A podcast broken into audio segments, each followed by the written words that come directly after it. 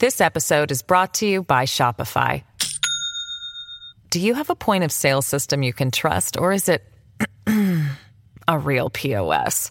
You need Shopify for retail. From accepting payments to managing inventory, Shopify POS has everything you need to sell in person.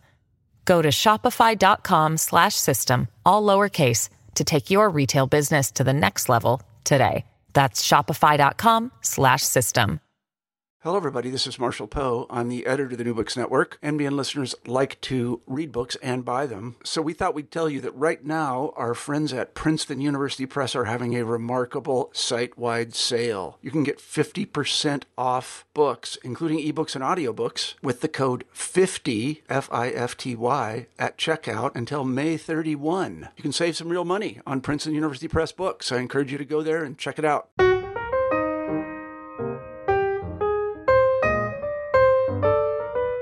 Hello, everyone, and welcome back to New Books and Biography, a podcast channel on the New Books Network. I'm Mark Klobas, your host for the channel. Today I'm speaking with Christopher Lovins about his book King Chongjo, An Enlightened Despot in Early Modern Korea. Chris, welcome to the New Books Network. Hi, glad to be here. Glad to have you on our podcast. I was wondering if you could start us off by telling our listeners something about yourself.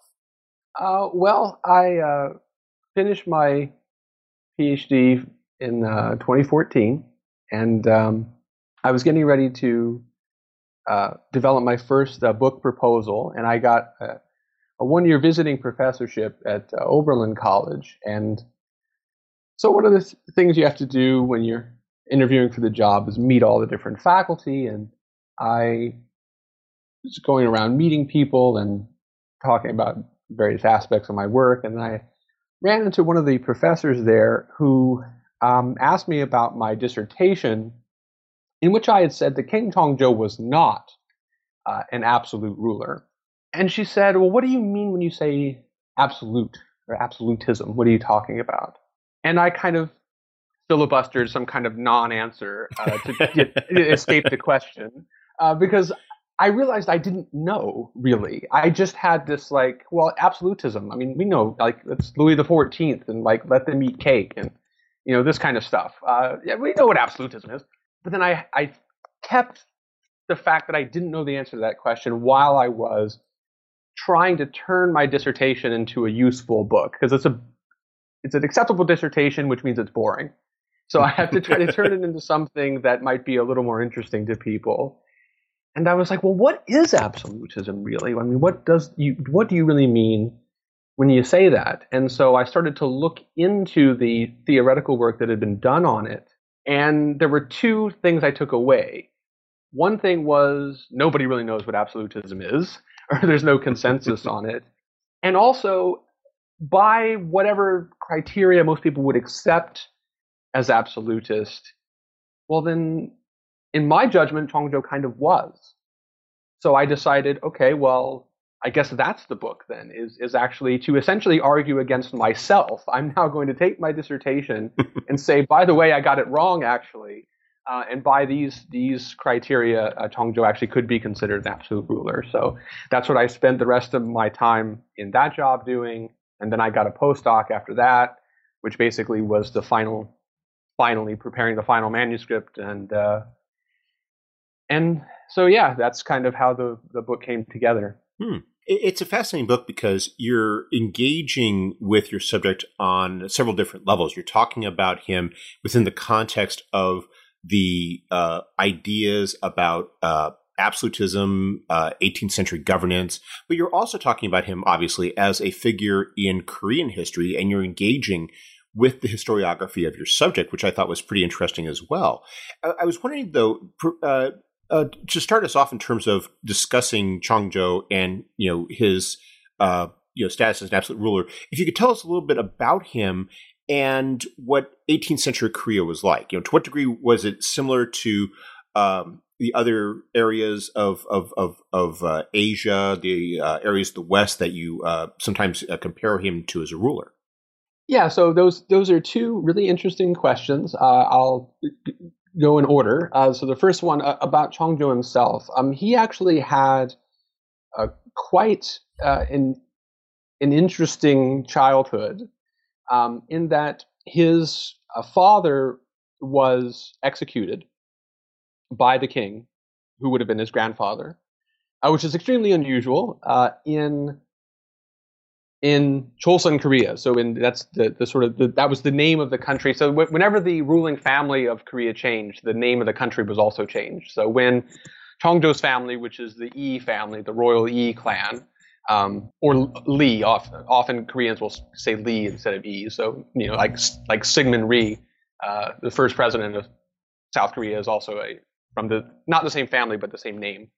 Um, so that family, uh, when they were ruling the country, was called Chosun. Uh, and so in Chosun, you know, unlike say, you know, medieval England where there was constant warfare between fathers and sons over the over the control of the country, over who's going to be the next king, in Chosun it was usually very orderly, a very orderly succession. Um, you know, there might be challenges between half brothers, but you know, a son would never challenge his father for the throne. It's just un, kind of unheard of. So the fact that the, the king, who would be Chongjo's grandfather, had Chongjo's father executed is very unusual. And not only was it unusual, but it was carried out in a very unusual way. So instead of just you know saying off with his head or something and, and condemning it as a traitor, because in in the Chosun royal family, the king ruled in part because he was moral, or his clan was uh, supposed to be a moral example for the entire nation. So if the uh, if Cheongjo's father had been executed as a criminal or, or as a traitor, uh, whether he was or not um, is immaterial. If he had been so executed in that way, it would have tarnished uh, Cheongjo. It would have made it impossible for him to take the throne because he would also have been the son of a traitor. Um, so the king had to kill his own son, which is already a tragedy in Chosun. And then he had to do it in a very roundabout kind of way to try to avoid the stigma of criminality. So instead of just having him executed in a traditional way, which would have been either asking him to take or demanding that he take poison um, or having him strangled, um, he instead locked him inside a chest of rice. I mean, there's no rice in it, but it's it's the, a chest that you would use to store rice.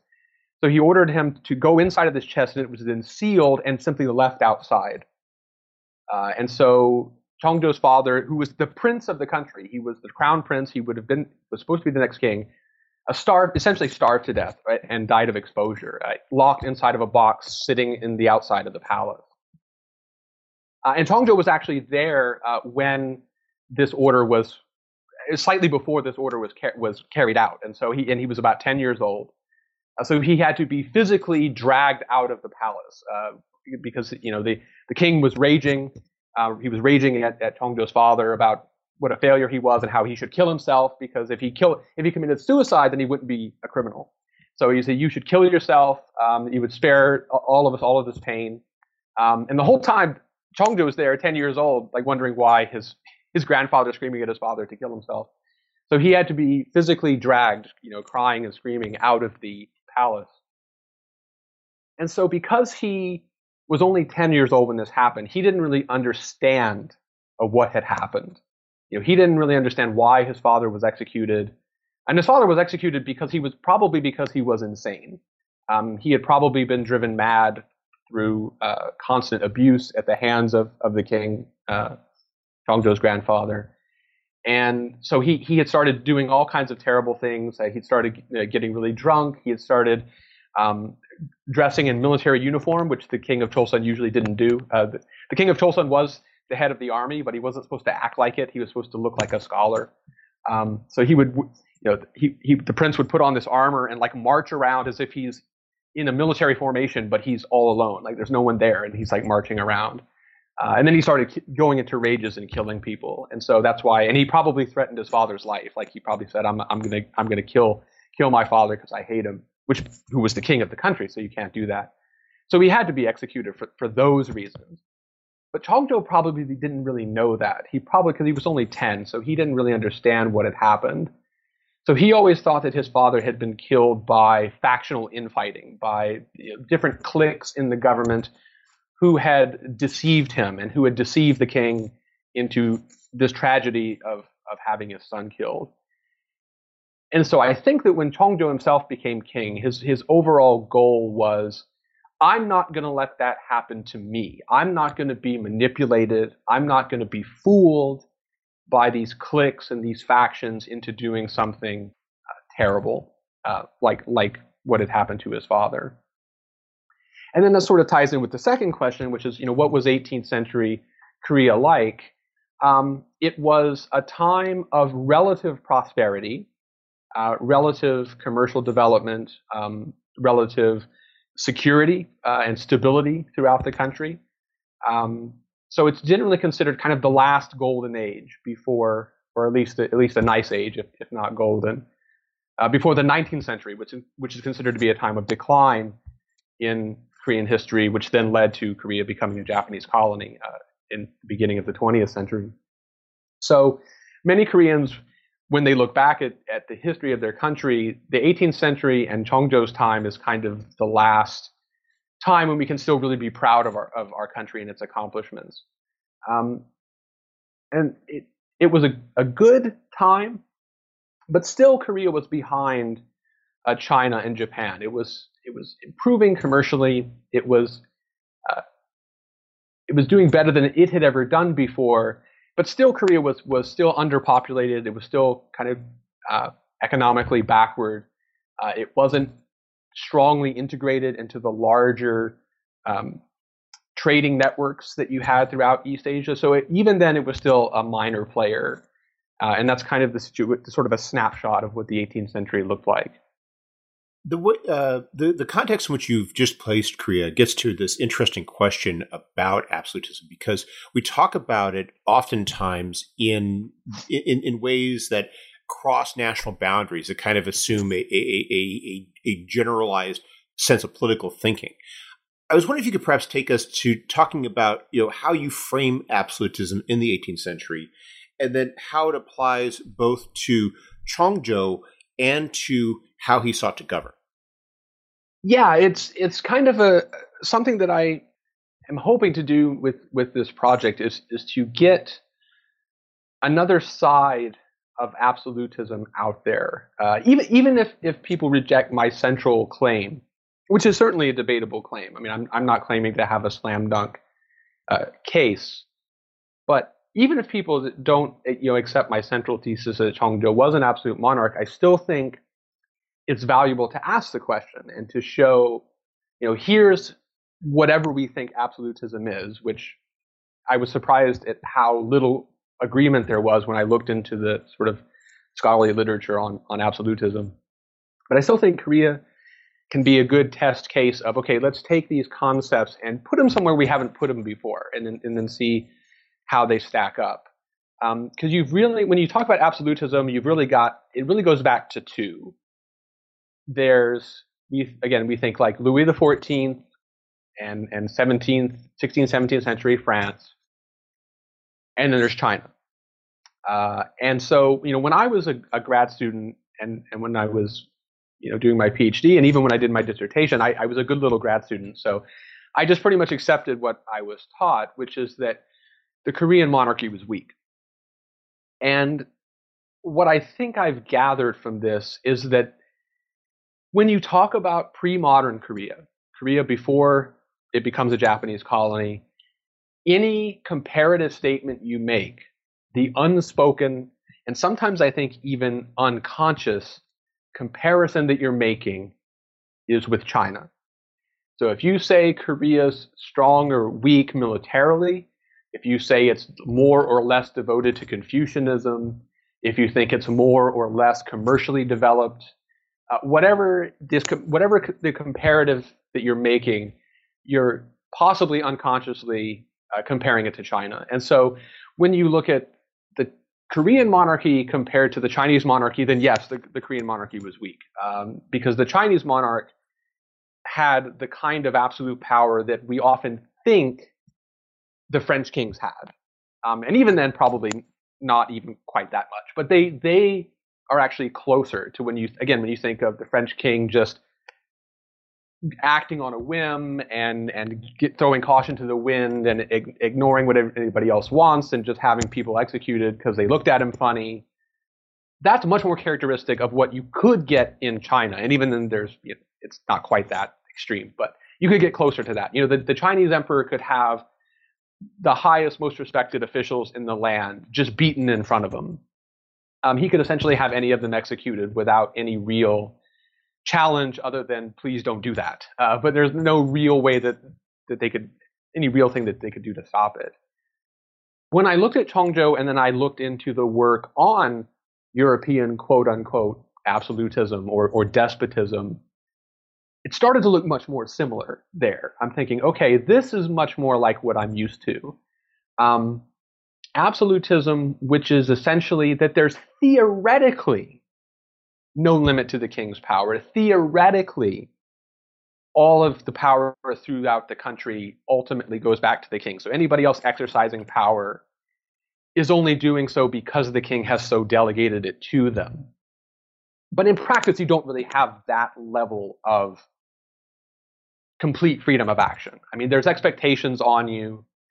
There's an, an understanding of the way things have traditionally been done that if you try to act outside of that, you're going to get your hand slapped because the king is never the only political actor. There's always other people that have their own followers, they have their own respect that they can command, their own resources they can command.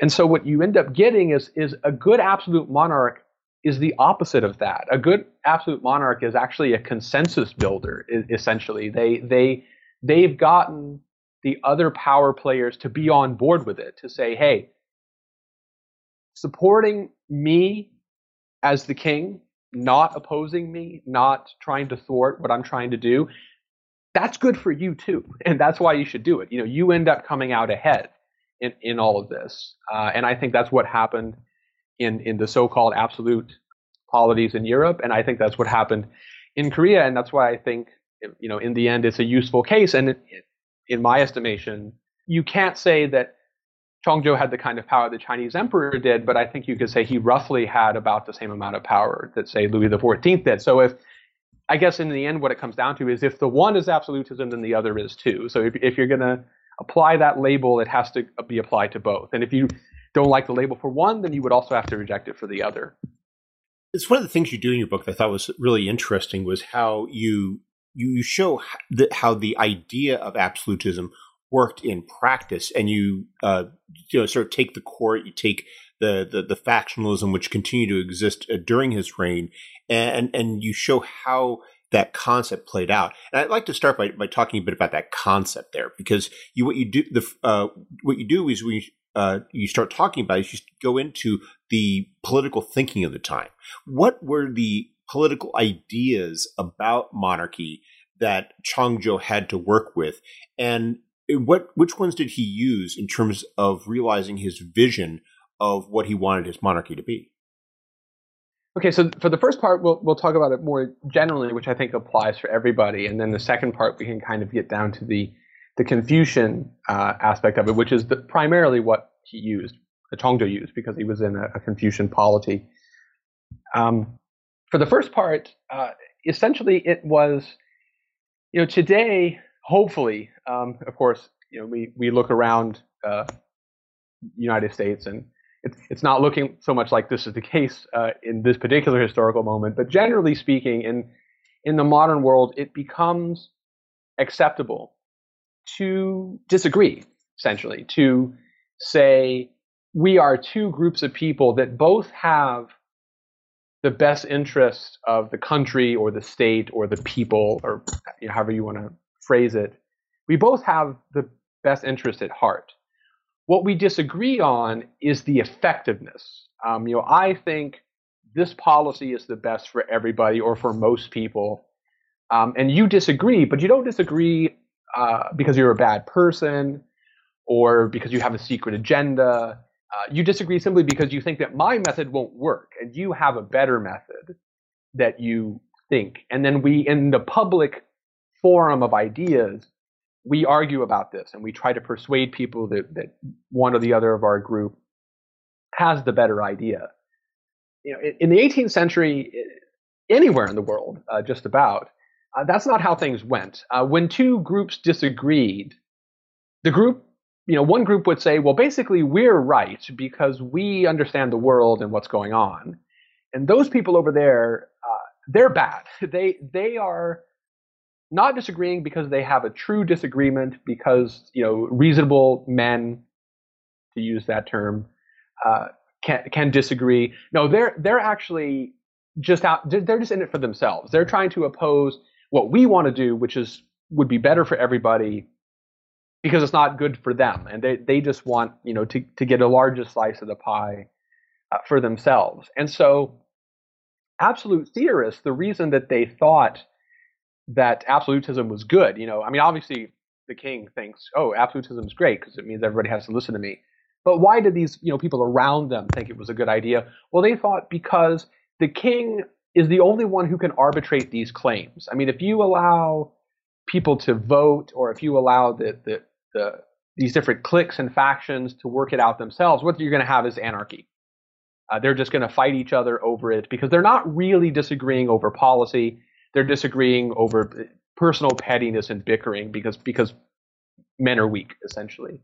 Um, and if you hand it over to the mob, you know, if you if you if you try to have some kind of voting or something, well, that brings in the common people, and they don't have any mentality. They're easily misled.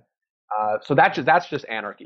The choice is between rule by a benevolent prince or mob rule. That's that's kind of the way that they thought. So they would argue what you need is a king who can cut through all the BS, who can uh, say to all of these factions, you know, you can make your case to me, but I'm going to decide what's best for the country, and I'm the one who actually has the real interests of the country at heart, and I can override factions, and I can uh, just ignore all of this petty bickering and get to the heart of the matter. And that was pretty much in a more sophisticated way. That's the essence of what they were arguing. So that's why they thought that that one man rule was better. You know, we, we generally look on it now as being a bad thing because you know one person being in charge, you know, they can just indulge their petty grievances and they can just ignore important problems that people bring up.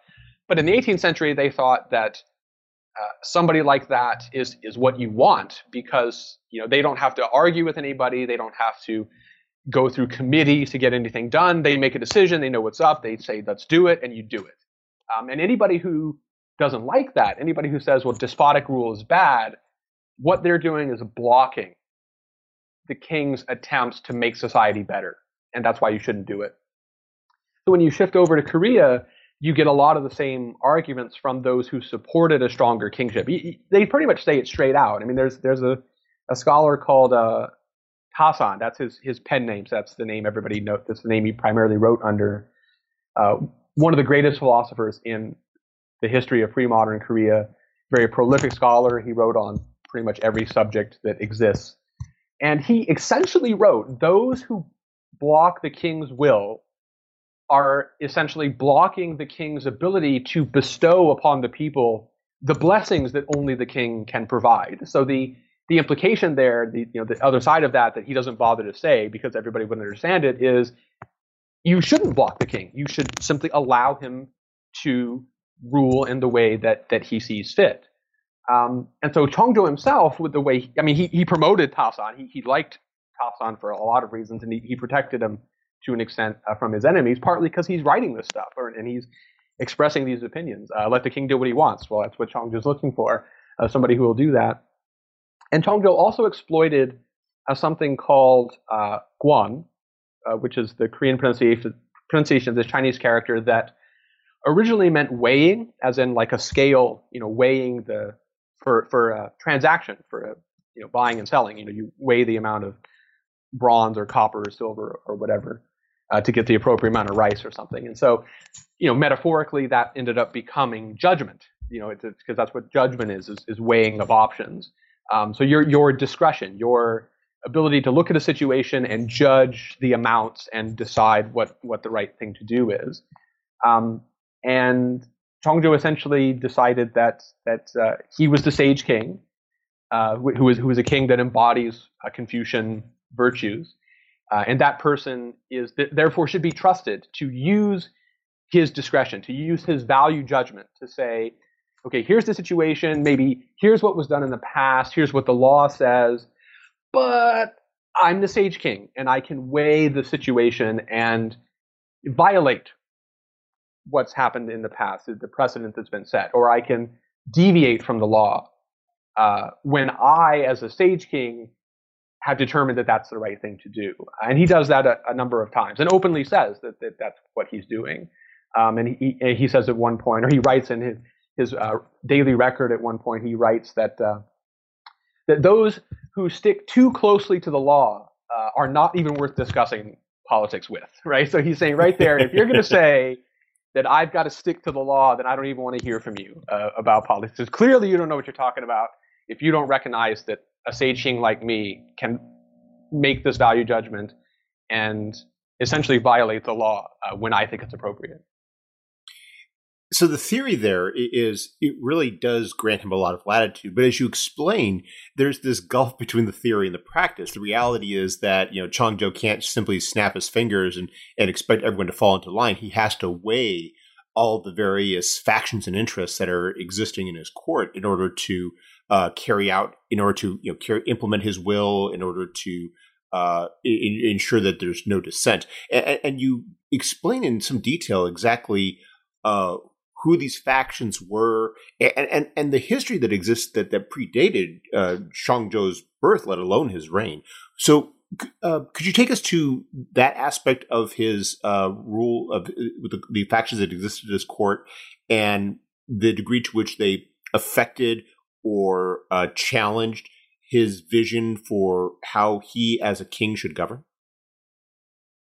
Yeah, absolutely. Uh, in, in, fact, you know, to, to, speak directly to what you were saying, commenting on my presentation of Chongjo's case, you know, there there was a scholar, uh, a scholar official, who was a high official at the time. So this is not, you know, some joker that nobody paid attention to. This guy was a high official serving in the government, and he said, uh, you know, you keep talking about using this discretion. He uses the very same word that Chongjo uses, this kwon, this weighing. And he says, you keep talking about you're using this discretion. And yeah, we recognize that that can be done, but that's, you know, even the Sage Kings didn't use it that often. And here you are, like every year, you're just like using it more than they used it in their whole lifetime. Um, so, so he certainly did not have a monopoly on uh, the, the, you know, political theory and, and you know, what we would now call political theory, you know, for presenting why he should be a ruler, because there are contradictory tendencies in Confucianism. You know, there's certainly this notion of, of the sage king and, and sage rulership and the fact that you need a king. Um, and, and no one should usurp the king's place. I mean, Confucius is very, uh, very well known in the, in the Analects for uh, openly condemning uh, dukes, what, what we translate in English as duke, uh, uh, the title below king in, in the Chinese hierarchy, for them essentially usurping the place of the king, for, for ruling as the king is supposed to rule. Uh, and he's, he says, you know, that's bad. Like, even if the king is bad, you're still not supposed to, supposed to just take over and, and say, well, we're not going to listen to him anymore. Um, that's not the way it's supposed to go. But there's also contradictory tendencies where the king is supposed to rule, as, as we've been talking about, in consultation with learned men, which means Confucian scholars, right? So you're you're you're, you're supposed to listen to the, the, king and do what he says and obey him, but he's also supposed to be ruling in consultation with you anyway. Uh, and there's, you know, you, you, can look at that in different ways, right? I mean, consultation means what? Like, what if you consult with him and he ignores you? Well, then you could say, well, then you didn't consult very well, and, and you could you know, criticize him in that way. And in the 18th century, you know, there, factionalism had existed in in Chosun for about 200 years. Um, and when we say factionalism, it's it's if not unique in world history, it's definitely unusual the way Korean factionalism worked because it was not the way more you know normally a faction arises around a particular issue or around a particular person uh, sometimes if, if it involves personal conflict. And then once that issue is resolved or becomes irrelevant through historical change or the, the personalities involved, the, you know, the central personalities die, uh, then the factions disappear or reshuffle, and and then new factions arise over a new issue. And again, the unspoken comparison is China. Uh, you look at important factions in China, um, and factionalism was important in China, but it, it you know more generally followed this pattern. But in Chosun, it didn't go that way. In Chosun, they had a major split in 1575 between two major factions and all of the later factions for the next 250 years all can originally trace their existence to one of those two factions because you inherited your factional standing. Um, you went to, you know, if, if, you were a Yangban, which is the, the, the sort of uh, the aristocracy uh, of traditional Korea, especially in the Chosun period, if you were a, a Yangban son from, from a powerful Yangban family, your family would be in one of the factions, one of these, which however many there were, uh, which descended from the original two, and you would uh, associate only with members of your faction, um, even even as as uh, children or or going over to meet you know friends of your father and such. Uh, they would all be from the same faction. And then when you went to for your education, you would have a tutor who was from your faction. And then when you were old enough to go to a, your private school, because the Yangban didn't go to the public schools because they weren't prestigious enough, so they had their own private schools, and the private school would be dedicated to some great leader from your faction's past. And then there you would learn the texts of Confucianism as filtered through the way your faction interpreted those classics. Uh, and you would learn also what other factions said about the Confucian classics and why they were all wrong. Uh, and when it was time for you to get married, you, your family would arrange a marriage for you with a woman whose family was also from your faction. So that's why these factional uh, allegiances continue down through the generations. So even when there would be a dispute, it would cause a split between within an existing faction. They would split into two, but they would still be considered, you know, originally part of the same parent faction. Um, so these continue down for, for hundreds of years, and it, it, would get into you know some some stuff that you know we look at it now we think it's it's uh, amazing to see. Like um, you know maybe your grandfather who was who was already been he's already dead. Maybe he was executed in a previous factional purge. And then your faction comes into power and you say not only do I want my grandfather's name to be cleared even though he's dead but I also want you to punish the false, the people who falsely accuse him by uh, demoting them from office, even though they are also dead, right? But you're you're still demoting them from office um, because you you know you continue to respect your ancestors after their death, so you lowering their office it it lowers the whole clan's prestige, and even if it's bad enough, you even want them to be punished more harshly. And if they're already dead, well, how do you punish them more harshly? You desecrate the grave. Okay? So they, they would do that. So, you know, in, in traditional Confucianism, you're supposed to keep your body whole, right? You're supposed to, to die such that your body has not been, been horribly disfigured or damaged because it's a gift from your parents. So that's why poison or strangulation is the best, the quote unquote best way to die because it means your body's whole.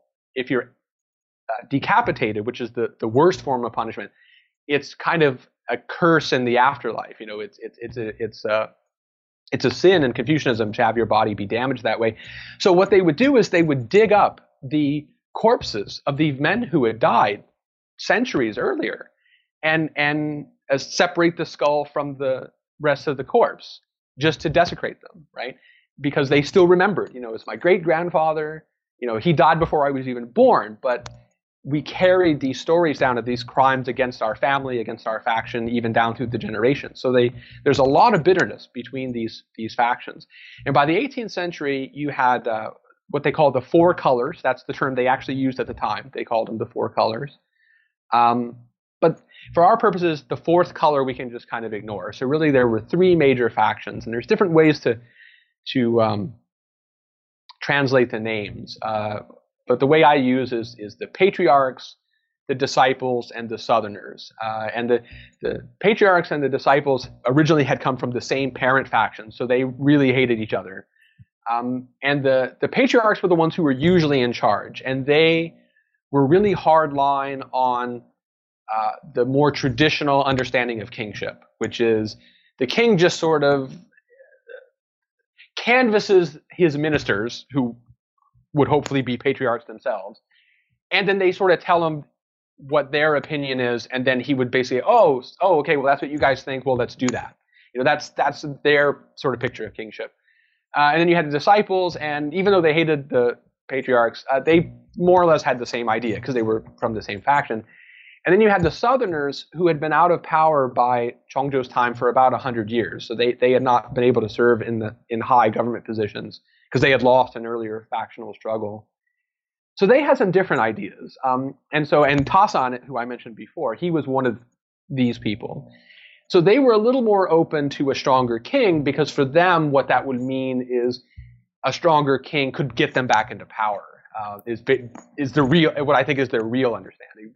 And then philosophically, their position was, as I mentioned, that that uh, the patriarchs were kind of blocking the king from doing good things, and so they, the Southerners, you know, bring us in, put us in government, and we'll kind of let you do what you want. Um, so that's sort of the, the situation that that Chongjo was in. And so he tried to do that to an extent. So he got Southerners into higher positions than they'd ever had before, including the leader of the Southerner faction. He put them on, put him onto the state council, which was the highest government office that Chosun had. And for about a year, he actually had him as the only person. So it's it's it's a council that has three slots. So three the three highest officials in the land. He actually left two of them empty for about a year and put this leader of the Southerners as the only one. So essentially, he was essentially kind of serving like a prime minister, uh, which the patriarchs were very unhappy about. And it's been months sending angry letters to the king saying, you can't have this guy be the only person in charge here. Um, so it was a difficult thing to do, but he, he did as, as much as he could. And he also used uh, special appointments, which means he, uh, he recommends some, he appoints someone to office without a recommendation. Uh, normally, he would have to ask the minister of personnel to recommend three candidates, and then he would make a choice from the three he was provided. Uh, but he often didn't like the ones that he was provided because they were all patriarchs. So so he would use a special appointment to, to stick a Southerner in there or some other supporter of his uh, that he liked. So those were the kind of of tricks that he used to to try to build a base of support for people that would accept a stronger monarchy. This episode is brought to you by Shopify. Do you have a point of sale system you can trust, or is it a real POS? You need Shopify for retail. From accepting payments to managing inventory, Shopify POS has everything you need to sell in person. Go to shopify.com/system all lowercase to take your retail business to the next level today. That's shopify.com slash system. I, I, find it fascinating because he's definitely favoring one faction, and yet, as you described, he comes to this with this this you know this argument or this this this belief that he is going to govern beyond factions. Did he ever you know have to you know rhetorically reconcile the two, or was it just the idea that if you support him, you're you're above factions? If you oppose him, you're demonstrating that you are a faction. I I think his he, he's he's really in a in in to use a really outdated expression, he's really in a pickle because because he's both he personally and also the circumstances of the time make that whole concept really difficult. So he he had a he Im- implemented a policy which is called uh, the Tangpyeong chaek, which best translation I think is the policy of impartiality. More literally, it means the p- policy of like uh, uh, kind of heavenly balance or something like that. Uh, makes it sound or grand unity makes it sound nicer but really what it means is is being above factions. But he didn't invent that policy. It, it, the previous two kings had also implemented that though the first one uh, who did that uh, it was really a misnomer because what he meant by being above factions is he was constantly pitting the factions against each other uh, and and a number of executions were carried out. Uh, his his reign was a little bit bloody, but Chongjo's grandfather, the previous king, um, tried to do it in the way that we would actually picture it, which was trying to be above factions. But then, what does that mean? You know, how can you really be above the factions when they're so ingrained in the political system? I mean, every official, pretty much, with very few exceptions, every official is a part of the factions. Uh, they're under enormous pressure to oppose the other factions for the reasons I described, because you know the disputes that they're having are not like you and I having a friendly dispute over policy. It's not. It's it's not even like you know AOC versus Trump. It's not even that level of, of disagreement between two groups. It's for centuries, your faction has been having our factional brothers executed. Um, never mind that for centuries we've also been having your factional brothers executed, but of course we're right and you're wrong. So, so for centuries we've been fighting you, and and you've been our enemies. So for somebody to come out and say, "Hey, let's all just get along," you're trying to turn back centuries of, of conflict at that point. So what does that really mean? How do you really get beyond factions? Chongjo's grandfather couldn't accomplish it uh, in the way that we would say, which is again just trying to say, let's all just get along, let's kind of ignore our factions and work, come together and work together for the good of the country. Chongjo knew he couldn't do that, but just as you say, well, does he build his own faction, like a pro-royal faction? Um, isn't that just more the same? Like, no, all I've done is add another faction to the mix, and he got accused of that. He he was accused of, you know, the the Tangpyeong faction, uh, which means people that support his policy of this impartiality, policy of impartiality. Oh, that's just another faction. You know, that's all you've done is now you've got a pro-king faction. It's not not any different. And on top of that, I think Chongjo personally, to go back to what I was saying about his goal as king, to avoid his perception of his father's fate, which is his grandfather, the king, was manipulated by a faction into thinking his son was his enemy, and therefore he had him executed which I said is probably not what happened. He probably had him executed legitimately because he was insane and therefore could not be allowed to become the next king. Um, it, it, would have, you know, jeopardized the entire royal family, the entire rule of the dynasty to have a essentially a madman sitting on the throne. That's the real reason. But Chongjo probably didn't know that. He just thought what he thought happened was that a rival faction convinced the king that his son, Chongjo's father, was his enemy and therefore had to execute him. So at the same time, he's promoting these Southerners. He himself does actually want to be above factions. It's not just that he doesn't want a pro king faction because of his what his enemies would say, which is you're just building another faction to support you. How does that help? He didn't want any faction to think they really controlled him, or or he didn't want any faction to really think that he owed them anything because he's the king. You know, you support me, because it's the right thing to do, not because you think that you support me against my enemies and then later I reward you and later you you've got some leverage on me where you could say to me, you remember the time we helped you against this other faction, you know, now you owe us. You know, he's he's thinking, I'm the king, I sit on the throne, I don't owe anybody anything. So it's it's kind of the, the double-edged sword that he was facing that I, I don't think he really found um, a suitable solution. I don't even know if there is a suitable solution. I mean, how do you you know, how you, can you be above factions when it's so ingrained into the fabric of, of the political landscape? You know, how do you form a coterie of supporters that don't therefore expect to be rewarded for their support? Uh, but I think that's what he was trying to do. It, the tools that he uses are are, uh, are are very interesting. I, I, was especially fascinated by by your description of the Royal Library, which you know by by its label you would assume to be the most you know innocuous of of uh, of government uh, you know uh, institutions, and yet you explain how it is just one of these tools that he uses to uh, extend and exercise his power. How did he seek to perpetuate his power? How, how did he seek to you know turn the the theory of uh, of of you know of absolutism into a governing reality. Yeah, that that was kind of the the one of the in, interesting paradoxes of of his reign, and and I I borrow in the book a I'm not going to be able to remember the exact quotation, but it's pretty close to this. Um, but it was a scholar talking about Louis XIV. I'm just going to put Chongjo in, in place of Louis XIV, but the, the quote originally applies to Louis, which is that the weakness of Chongjo's system is that it required Chongjo to make it work. Um, and he, I think, recognized that. Um, you know, he died at a, at a, very young age, even for the time. He was only 48 years old. You know, we don't know that it was because of overwork, but uh, we are we can be reasonably sure that he was overworked. So that may have contributed to his death at a young age.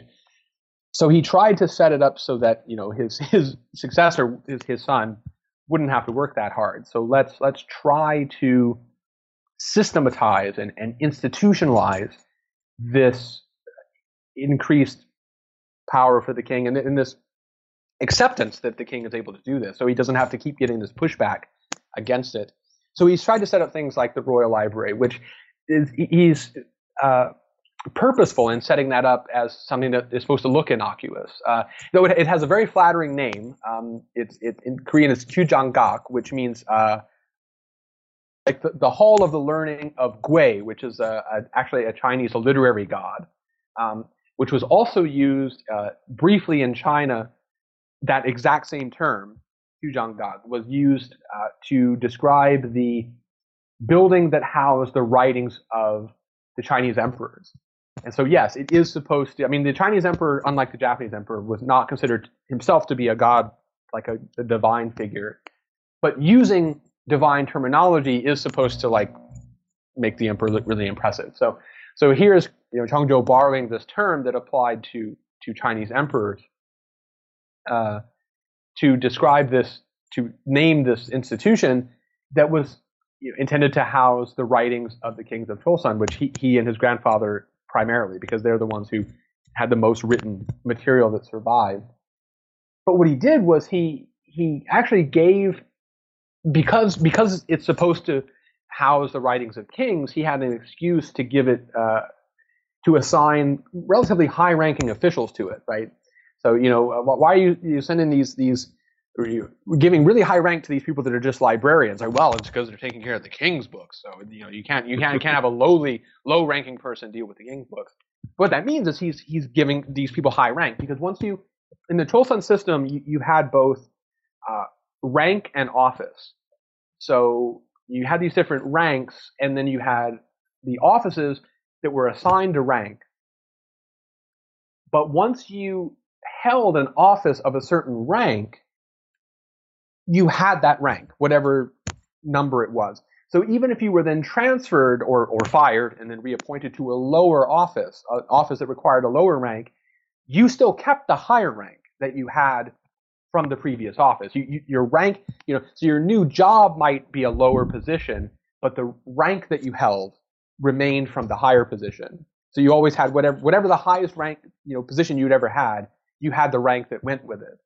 So if you serve in the Royal Library, even though it in itself is not an especially impressive post, perhaps, you still got the rank that went with it, which would then make you eligible for other posts of a rank of that level. Um, and the, and the they also had an interesting uh, sort of power that um, in the Chosun government you had you know the high officials that made most of the decisions, but then you you had these three different government offices, but they all kind of had the same function. So scholars kind of lump them together, um, which often happened in Chosun. They often had all different offices that ended up having very similar functions.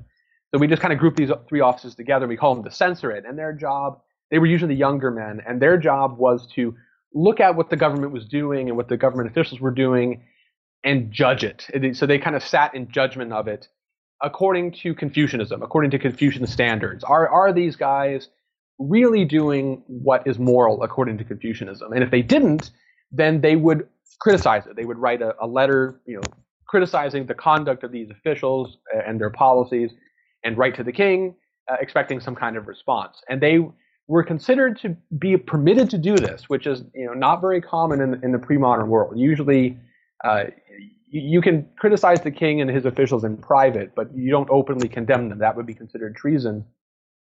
But Chosun had kind of allowed this tradition of, okay, let's you know, let's have this coterie of, of younger men who have government positions themselves, who can engage in, in fruitful and helpful criticism of their superiors, and, and the king should, you know, give reasonable, allow them to reasonably air these grievances. Um, but then the royal library, uh, some of the offices in the royal library also had that power but they themselves were exempt from criticism. So they were allowed to criticize everybody else, but they themselves could not be criticized in turn, which is really unusual. Um, so that's also a sort of vehicle that Chongjo himself could use. Um, because we know that we, we, had always suspected that uh, when, you, when you submit a memorial, which is essentially a letter to the king asking for some sort of policy or asking the king to do something or asking the government to do something and explaining why you want it to be done, um, you have to put your name on it, and, and sometimes a bunch of officials would get together and they would all sign the same memorial to show their support for it. but we had always suspected that you know just because somebody's name is on the memorial doesn't actually mean that they wrote it. But uh, finally, with Chongjo, we actually have some proof that that happened um, because we found these letters.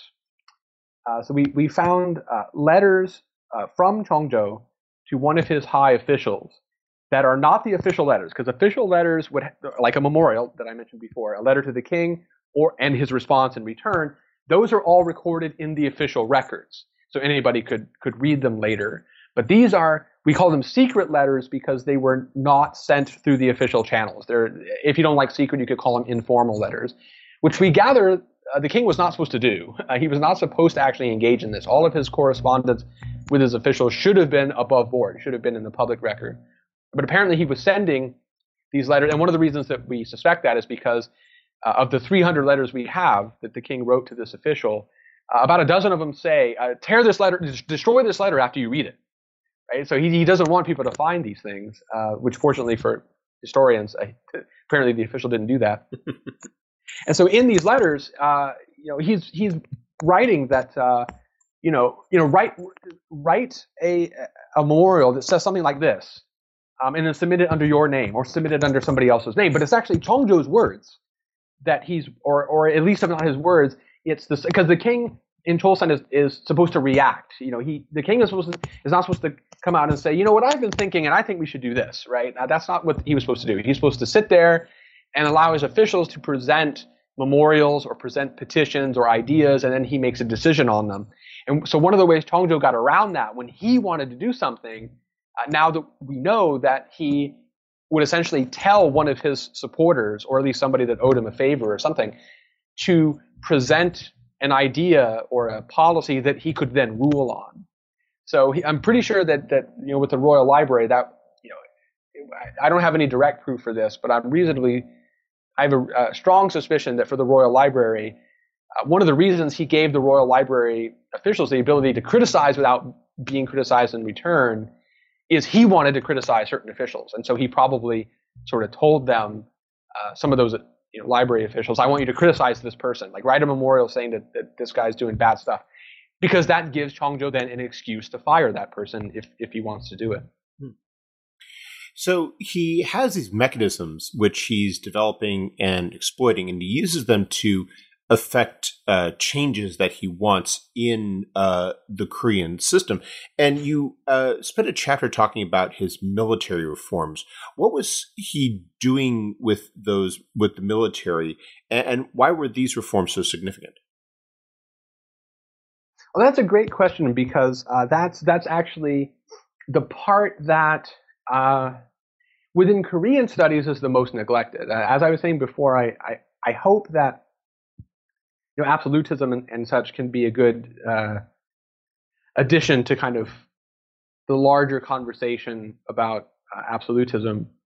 But really, when you look at Korean studies, uh, the Chosun military is is horribly neglected, uh, and that's partly because yes, for most of the Chosun period, uh, fi- which is about a 500 year period of Korea's history, the country was mostly at peace this military was relatively small and, and probably not a very effective military. But even that considered, there's still important things about the military that we should be looking at. So I'm glad I had the opportunity uh, to write about this because it's kind of the most, uh, in some ways, the most radical of what Chongjo was doing. Because the the in in ancient times, uh, Korea had you know, it was divided into three kingdoms, and they were warrior aristocracy. So the, the, king led from the front. The king was expected to be a general, and, and, and Korean kings died in battle. Uh, but by the time you get to Chosun, uh, the country is thoroughly Confucianized. Uh, so the military is, is, is distinctly a lesser branch of the government, uh, much less respected than civilian officials were. So and and therefore not very effective. I mean, just like in Korea today, right? The, nobody wants to serve in the military. It, it, it's a thankless task. Um, today in South Korea, it, it disrupts uh, young men's career trajectory. It disrupts their education, uh, and they essentially don't get paid. I mean, they do receive a salary, but it's such a pit. It's like $150 per month I consider that to be the equivalent of zero. So essentially, they're you know they're they're not actually paid. Uh, you know, I mean, they're taken care of. Their needs are taken care of, but they don't receive any pay for two whole years. Um, so nobody wants to do that, right? Uh, and it's the same way in Chosun. You you know when you went to serve in the army as when, when it was your turn to do like your few months or whatever in the military, uh, you also were not paid. Uh, and in in Chosun, you weren't even taken care of. Uh, so you would go to the the fort, you know, wherever your assigned post was, and your family had had to bring you food, or you had to find some way to get food for yourself. You weren't actually fed by the state, um, or, or if you were, it wasn't very reliable. So um, people didn't want to serve in the military, and and and the the great Yangban clans didn't want their sons to become generals. Uh, so you had this sort of separation between the, the, the powerful Yangban clans, the richest and most powerful ones, and they're all civilian officials, and you had you know a group of clans who were like um, you know the the French you know nobles of the sword, you know the, the robes of the sword, the the ones that inherit through their for their military prowess. Except unlike in in France, uh, the sword nobles would have been the lesser ones. They would have been the, the less respected ones. And so the, the, the king of Chosun was not expected to be very martial. Um, but Chongjo would do things uh, to remind his officials that in the end he was actually the commander of the military. So he, he engaged in a number of military parades and demonstrations um, in which he would appear in armor. Um, he was well known as apparently a very good archer. Now, of course, they exaggerated how good he was. They they said you know he hit hit the target 99 times out of 100, which is probably not true, but um, but still he was you know you know all king. They didn't say that all kings were good archers. So the fact that they noted that he was a good archer means he probably was, even if they exaggerated it. And we know that that his officials uh, were in fact intimidated because they told us so. Some of his his uh, political opponents would say, you know, you keep having these military parades where you appear in armor, and some some of us are getting kind of scared about that. Um, and the reason he is doing this is because, you know, two kings of Chosun uh, during the 500 years they were overthrown uh, not through uh, uh, royal infighting. You know, it's not one brother against another brother, though that did also happen. But two times it happened but it was the officials. It was the the the officials of the country had decided that the king had been ruling tyrannically, um, or had, had done some violation of what they considered to be what the king is supposed to do. And so, since the king doesn't directly command the army, it's it's not like a you know it, it it's through layers of officials, and so the officials actually uh, could command the king's own army against him. And so Chongjo knew that, uh, and his grandfather had suffered a rebellion uh, of the same thing. It was it was not you know a peasant rebellion. Um, it was not a rebellion from his you know brother or cousin trying to take the throne. No, it was it was officials that that thought that um, that he was going to persecute them, so they decided to move first and try to have him overthrown. And it didn't work. And in fact, it probably didn't have much hope of working. But at the time it was going on, it looked very dangerous. You know, we we now know that they handled it pretty easily, but it was a shock to to the king, to to Chongjo's grandfather, who was because it was very, very early in his reign. He was very young. He's very insecure, and then he gets this rebellion, which looked like it was really major and really dangerous. And so, even though uh, grandfather ruled the country f- for 52 years, he still remembered, you know, that those first couple of years when we had this this terrible rebellion that he thought was maybe the end of his kingship, the end of his life, uh, the end of of his family's rule of the country. So when Chongjo became king, he was concerned about this uh, possibility that military officials, or that, that the the officials had this control of the military. So he built a gigantic fortress, which was supposed to protect the tomb of his father from robbery. And that was pretty common to do to build like a little fort for a few soldiers to prevent grave robbery. But he built it into this giant fortress, which it still exists in the city of Suwon, which is now a, a suburb of, of Seoul uh, today. It, they used to be two separate cities, but Seoul keeps growing, so so now it's it's a suburb of Seoul. Um, it's mostly been restored. It's it, a lot of it's not original, but it is mostly still there, and it's it's you know this giant fortress that runs throughout the the downtown part of, of Suwon. And then he assigned to it a new military unit he had created that was directly under the command of the governor of Suwon. Uh, so it's not in the normal military hierarchy.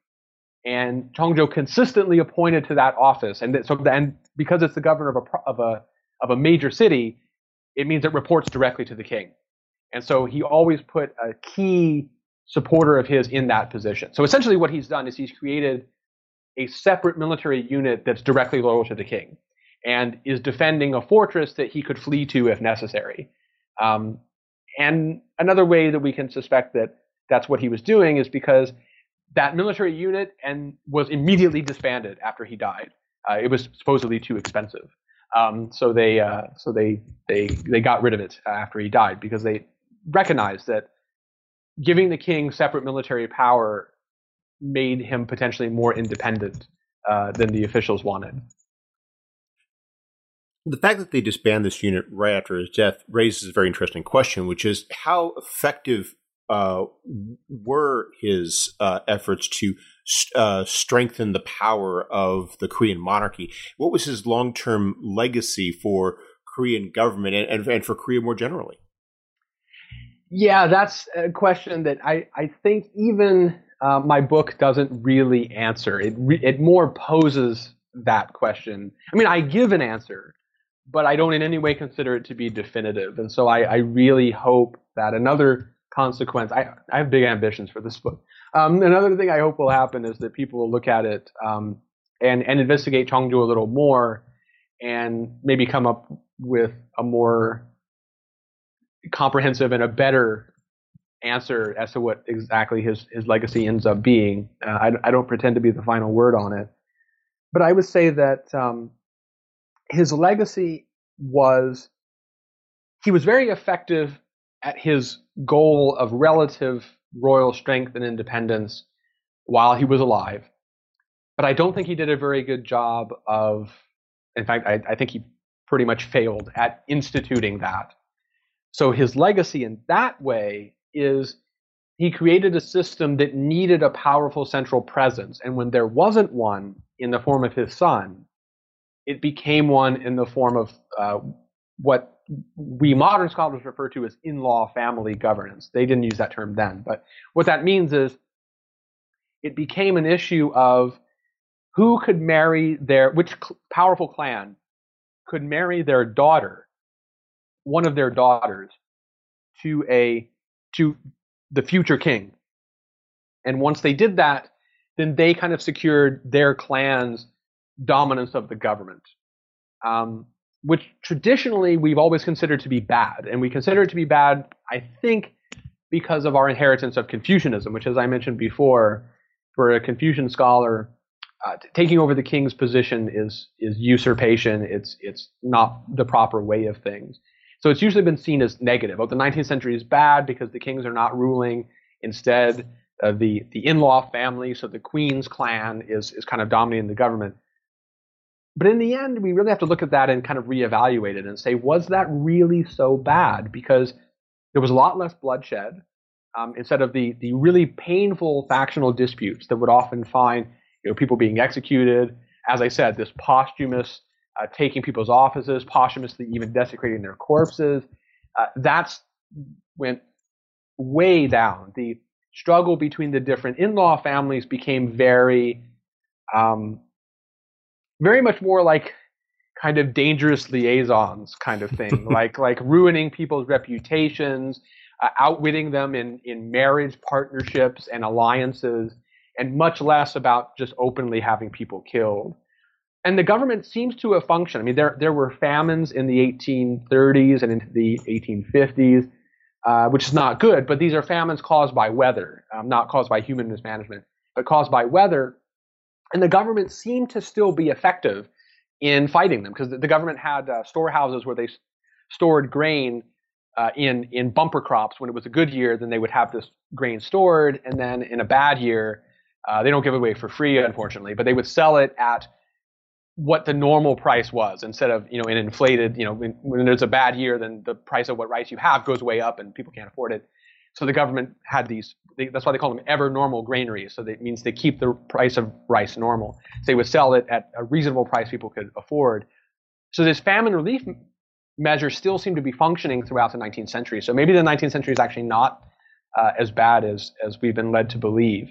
Um, So it may turn out that that paradoxically, by failing, Chongjo succeeded. Because by not successfully instituting a uh, uh, an absolutist government, he instead instituted a in-law government that was much less contentious, uh, much less ri- riven with strife and infighting and, and political violence, and struggling over controlling or trying to control an absolute king, or the absolute king trying to escape that control, and actually might have contributed to the government functioning better, uh, or at least as well as it had before, uh, even with fewer resources. Um, but again, that is in no way the definitive conclusion. Uh, I invite um, anyone with interest to to take up that mantle and, and look at it more closely. Uh, but that's what I think may end up being that and and the fortress, the the fortress in Suwon, which which remains today. It's the most physical legacy that you can see um, uh, still remains today. Hmm. Well, we've taken up a lot of your time, but before you go, could you tell us what you're working on now? Uh, right now, I'm working on a very ambitious uh, project, which um, a lot of people uh, don't know or are only vaguely aware that Korea was a slave society uh, for the majority of its history. And when I say slave society, what I mean for anybody who's not familiar with that, the term as used in slavery studies, um, it doesn't just mean a society that has slaves. I mean that describes most human societies. Uh, sadly, most human societies have to at least some extent involved, um, you know, the the ownership and, and trade of people and, and their labor. But most human societies you know, as bad as what I just said is, at the very least, it was usually a small part of their of the overall population. I mean, you know, there's very various degrees of lack of freedom. Um, you know, for most of human society, most people haven't really been what we would call free, but most of the time they were also not slaves. Uh, so, you know, in China, the percentage was probably only like eight percent at the absolute highest. Usually, it's probably more like two percent. Japan, less than one percent. Um, so you know, it's usually you know slavery is uh, terrible for anyone to be under, but at least it wasn't a huge number of people. But then when we talk about a slave society, that usually means between, depending on which scholar you ask, between 20 and 30 percent. Uh, so like the American South, you know, during you know, in, before the Civil War, it was about 30 percent. Uh, ancient Rome was, you know, all, relatively the same number of, of slaves. According to most estimates, uh, Korea in the Chosun period and probably in the period before that was a slave society. It also had about 30%. There, there were villages where 70% of the population were, were slaves. And so not only is this unusual just because slave societies are pretty rare in, in world history, but it appears to be the only one in Asia. Um, and so, and it's sitting right between China and Japan, neither of which was a slave society. It was a Confucian society, which China also was. Yet apparently, Confu- Korean Confucianism permitted not only slavery, but but wide scale, large scale slavery, and somehow they, you know, the Korean scholars didn't see a conflict between that.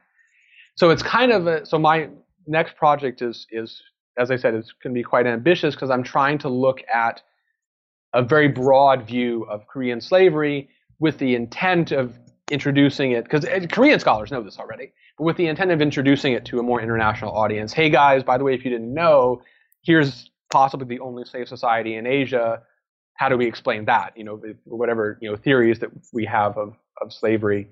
Um, and if it sounds vague, it's because it is because I'm I'm only just getting into the the first part of it. Um, anybody who might be interested in that uh, next year, um, there's a, a book coming out which I believe is is called uh, uh, uh "Slavery and Unfree Labor in Asia." That's probably not the exact title, but it's something like that, uh, edited by Richard Allen. Um, and it's got a chapter in there that I've done, uh, which is kind of the results of the preliminary work I've done, where I again I just sort of a chapter length sort of overview of Korean slavery, you know, situated against other slavery in Asia. So hopefully that's going to be out next year. Um, so I've only just gotten into to doing it, which is why the, it sounds kind of vague, but it's yeah, a, a sort of introduction to Korean slavery for the non-Korea specialist. Well, sounds like a very interesting project, and uh, maybe when it's complete, you can we can have you back on the New Books Network. Oh, that'd be great. Well, uh, Christopher Lovins, uh, thank you very much for taking some time out of your schedule to speak with us. I hope you have a wonderful day. Uh, thank you. It's been a pleasure.